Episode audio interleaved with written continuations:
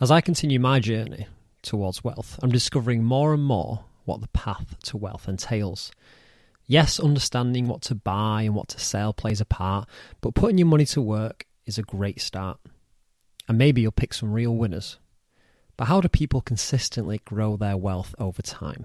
What steps have they taken? Are they born with this gift? Or is it something that can be developed? And why is it that the rich always get richer? Well, so far on my journey of discovery, I've found the number one factor to increasing your wealth is, and maybe forever will be, the practice of developing your financial intelligence. And there's not a better place to start than listening to an episode of the Wealth Journal. So let's get cracking.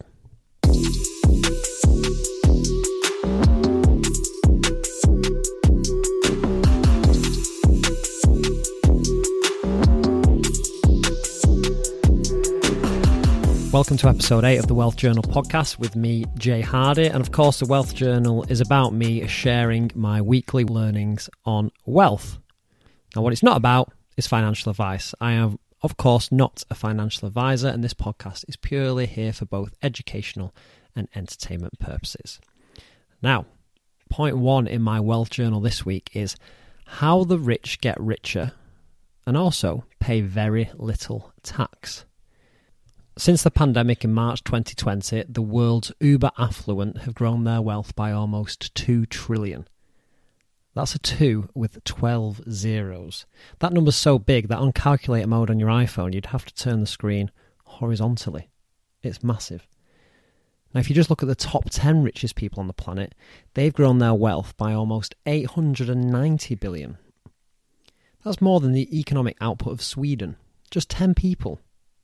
And as of recording this podcast, it's probably even more. So let's look at some of the biggest winners. Elon Musk. I think we probably all know who Elon Musk is. He owns Tesla, SpaceX, and since March 2020, he's grown his wealth from 25 billion to 270 billion. That's a 1000% increase, and he, he tops the list. The next biggest winner is Bernard Arnault, who is from the family of LMVH, Louis Vuitton Moet Hennessy, that uber luxury brand. He grew his wealth 160% from 76 billion to 199 billion. The Google boys, Larry Page, Sergey Brin, grew their wealth 150% from 50 billion to around 120 billion. If you haven't tried Google, I recommend you check it out. It's pretty good, pretty good service. Jeff Bezos, of course, founder of Amazon, he only grew his wealth by a mere 80% from 113 to 203 billion. And if you haven't heard of Amazon, um, I recommend you check them out too. Pretty good service. Speaking of poor performances, Warren Buffett. He only grew his wealth by a pathetic 54% to just over 104 billion. All the mentions I give him on the podcast, and he rocks up with a lousy 54% gain. Warren's clearly lost his touch. But it, ultimately, this isn't money just going into their pockets. This isn't wages. It's asset appreciation. That's what's causing these these people to get richer. The stock they own in their companies has been growing massively. And remember, the rich own assets and the poor and middle class we have jobs. Another factor is that the rich are also very, very good at paying little tax. And according to leaked data from the IRS, which is the US, almost the US tax office, from 2014 to 2018, the richest 25 Americans grew their wealth by over $400 billion and yet paid a true tax rate of only 3.4%. The richest, including Buffett, only paid an effective rate of 0.1%. Bezos, an effective rate of around 1%, and Elon Musk, just over 3%. However, and importantly, they've all been paying taxes legally. The only shame for you and me is that when we increase our wealth, or normal people, we tend to increase our earnings, our taxes tend to go up in proportion. But that's not always the case for the rich. The rich often avoid income tax at all costs. And it's a tax that's pretty hard to avoid for most people because it's taxed at the source. But because the rich own assets, and assets appreciate and they're they're taxed at capital gains. Capital gains tax is much much lower than income tax. So that's one of their saving tips number one utilize capital gains tax. And it makes sense for the rich to have really low salaries. In fact, some of the rich just have token salaries. I think Steve Jobs famously had a $1 salary from Apple, and they take stock or stock options rather than salaries. But here's the fun part the capital gains tax is only due once the gains from the asset appreciation has been realised, i.e., the asset is sold. However, the rich are not obliged to sell any of their assets. So, in some cases, they never actually pay the capital gains. So, how do they afford to live?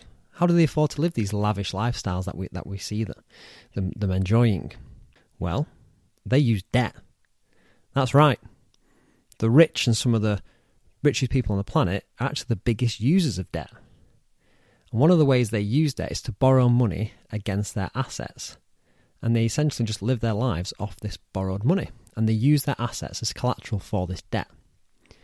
And this tactic means that the rich don't need to sell their assets. They can continue to grow with the gains never fully being materialized and therefore the taxes never being paid. This strategy is called buy, borrow, die. And I first came across this in a recent video from the Coin Bureau, but it's actually, if you search the internet, it's quite wi- widely known. The rich basically buy and accumulate assets. That's one of the learnings we've discovered on the Wealth Journal. They borrow against them and then die without ever paying the tax against their gains. Now, for, for the rich, this debt is much easier for them to get compared to, to you or me taking out a loan. The rich are putting up valuable assets which banks view extremely favourably. And as a result, the banks give them access to crazy low interest rates, some lower than 1% if you've got assets over $100 million. And these interest rates are so low that actually, over the course of 12 months, their assets are actually appreciating at a higher interest rate than what their loans and debts are. And the best part for the rich is that the interest on the loans that they're taking is also a tax deductible expense, which can be used to offset their already low tax bills. And the banks continually let the rich carry over these loans because they've got them tied up against very liquid and I guess high value value assets. And then the final step for the rich is of course to die. And then at that point they never pay tax on on any of them gains. They pass on their assets and uh, to their to their families through inheritance and then the cycle keeps going. And apparently there is trillions of untaxed and unrealized gains in the system. And this is why, quite recently in the news, particularly over in the US, that the Democrats are looking for new ways to tax the rich. How do how do we tax these these unrealized gains that they have? And of course, that's a fairly controversial topic, which I'm not going to get into on this podcast. So, what are the lessons here? Well, if you're at the point where you have assets of, say, over a million pounds or a million dollars, then this actually could be a viable strategy for you. And I'm sure as hell that this was never covered in schools. So, if applicable, speak to your tax advisor, review your options. Unfortunately for me, I'm not quite there yet, but having learnt this, hopefully one day in the future, I can use it to my advantage. The next point in my wealth journal this week is market cap and other jargon. I've just got this written down. Now, one topic I thought I'd cover this week was market capitalization. It's a term often used in the world of finance and if anything, it's a much better indicator of a company's size rather than just its share price. Now, by definition, a company's market cap or market capitalization is the number of outstanding shares times the share price. Because just looking at a share price isn't an indicator of the value or size of a company. I'll give you, I'll give you an example. Amazon's share price currently is around $3,500. Apple's share price is $148. So Amazon's share price is 23 times larger than Apple's. But when you look at the market cap, there's just much more Apple shares out there. Their market cap is 2.4 trillion, whereas Amazon's is 1.7 trillion. It's not 23 larger than Apple, it's it's it's actually smaller. So the share price isn't always an indication of the size of the company. You've got to view that in balance with the number of shares available. Now, why is market cap important? Well, it's a good metric when you're analysing a future price potential of a company. Now, let's say someone recommends a share, say a Peloton. I've talked about them before. Actually, I've given the kiss of death on the podcast because they, they've been performing pretty terrible since I mentioned them. This is why I don't recommend stocks, okay? But let's say, for example, that um, somebody says Peloton, the fitness company, in, in 12 months' time, they think the price is going to go from $50 to $1,000. And you're like, okay, well, that sounds pretty interesting. You can then quickly work out what their market cap is now and what it will be when the price reaches $1,000. And at $1,000, you can compare it then to other companies and see if it's realistic. So, $1,000, Peloton would have a market cap of 300 billion. Okay, great. What does that what does that mean? What's it compared to? Well, that would make them bigger than Disney in 12 months time. Bigger than Netflix, bigger than Nike, bigger than Toyota, that would require a huge amount of investment and capital to get Peloton to these levels. So, are they realistic? And I guess you, as the investor, needs to ask yourself these questions. A market cap is also a useful sense check when you're looking at, let's say, cryptocurrencies. I'm not going into cryptocurrencies yet in any significant detail, but the fundamentals are very similar to stocks and shares. You have an amount of cryptocurrencies in the marketplace, so almost like a number of shares or a number of coins, and then obviously a price per coin, so you can work out a market cap of a cryptocurrency. Now, as I've been exposed to the world of the world of finance, you often hear about certain cryptocurrency projects that you should buy into or whatever they are. And there's many that suggest very random coins, and they'll say, "Will this coin, Dogecoin, hit this price in 12 months' time, or Shiba Inu, will it hit this price at a certain time? And again, what you can do is look at the circulating supply of a certain coin. So let's take Shiba Inu as an example. This has been a very popular coin over the last few months. It's one of these sort of meme coins. Now, the total supply of Shiba is 550 trillion. And I see loads of articles saying, will Shiba reach one cent? Well, with that much supply, for it to reach one cent, it would end up having a market cap of around about 5.5 trillion, which is huge, which is, you know, more than double the size of Apple. Is that is that realistic? Or is this somebody just trying to make you invest in a certain cryptocurrency to push up the price, then they can sell and then they can make money? Maybe. Who knows? But it's just one thing just to be aware of, and it's quite a good thing for you to for you to test. Now, one other jargon related topic I wanted to discuss is bulls and bears. Now, as I've become more and more involved in the world of finance, I guess these last few years, I've unfortunately started to speak as if I am on CNBC or work on Wall Street. So I wanted just to go over some of these words in case they pop up on the podcast and you think, what is he talking about? Because I think the Wealth Journal is, is me trying to democratize the world of finance and make it easier for everyone to understand. I might say, for example, oh, I'm bullish on a particular stock or a particular project, and I'm bearish on something else. So, as a bullish investor, also known as a bull, they believe that the price of something will, will rise. Whereas a bearish investor is somebody who believes the price of something will go down or eradicate over time. But the terms bull and bear are also used to describe current market conditions and how the stock market is doing.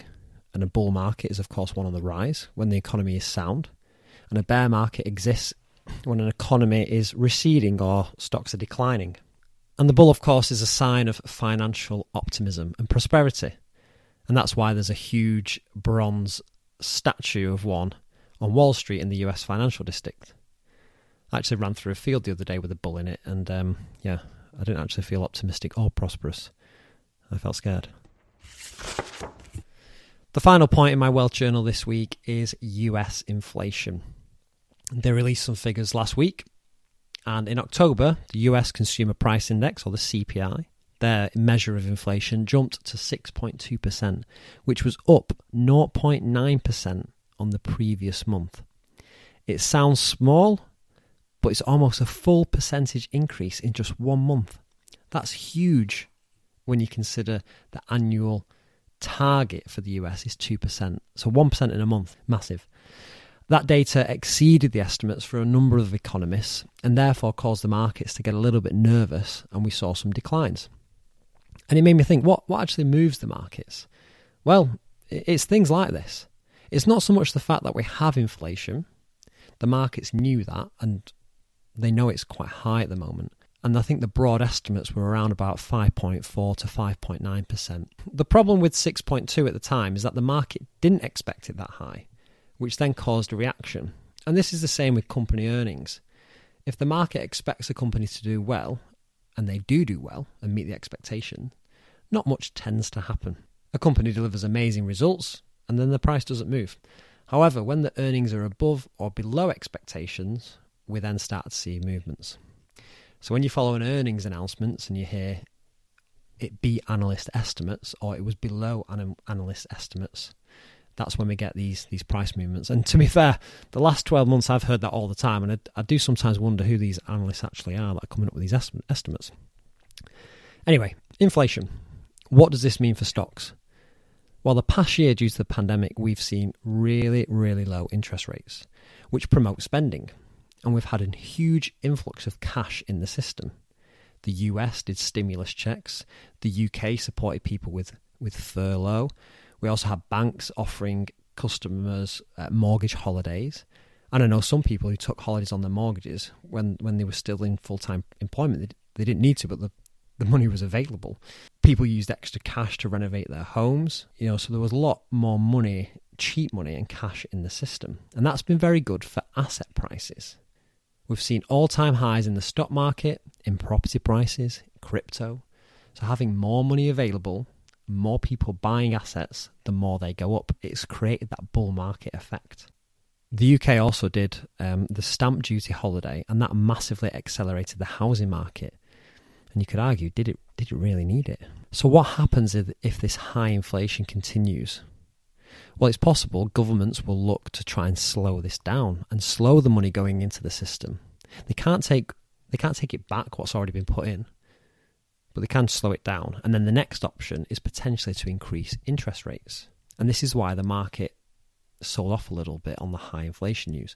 Higher rates equal higher borrowing costs. Mortgages go up. High rates also mean people have less money to spend because they're having to pay a higher mortgage, and therefore consumer confidence reduces, and that leads to prices falling. Higher rates can also lead to higher savers as they benefit, and therefore less spending. And this can have a negative impact on asset prices. So you're probably thinking, what's, what's going to happen?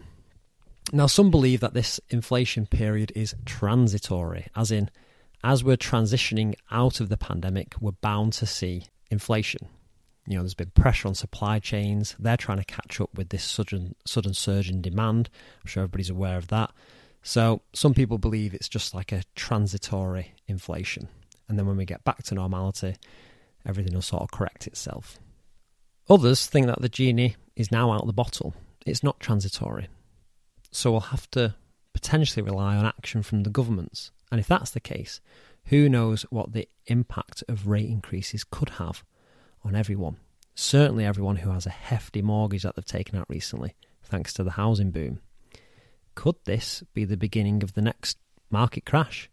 Could it be the beginning of the next housing market crash? Who knows? So, what am I doing about it? Well, as it stands, nothing. I'm sticking to the basics. Okay, there's a bit of nervousness, but sometimes nervousness creates opportunities. And if there's a full blown stock market crash, for a long term investor, potentially that's the time where you can you can get cheaper stocks. So I'm just trying to remain calm. There's no point worrying about the future. That's everything in my wealth journal this week. Remember, if you enjoyed this episode or any other episode for that matter, please rate, follow, and leave a review. And do me a huge favour of passing on the podcast to a friend or family member or colleague.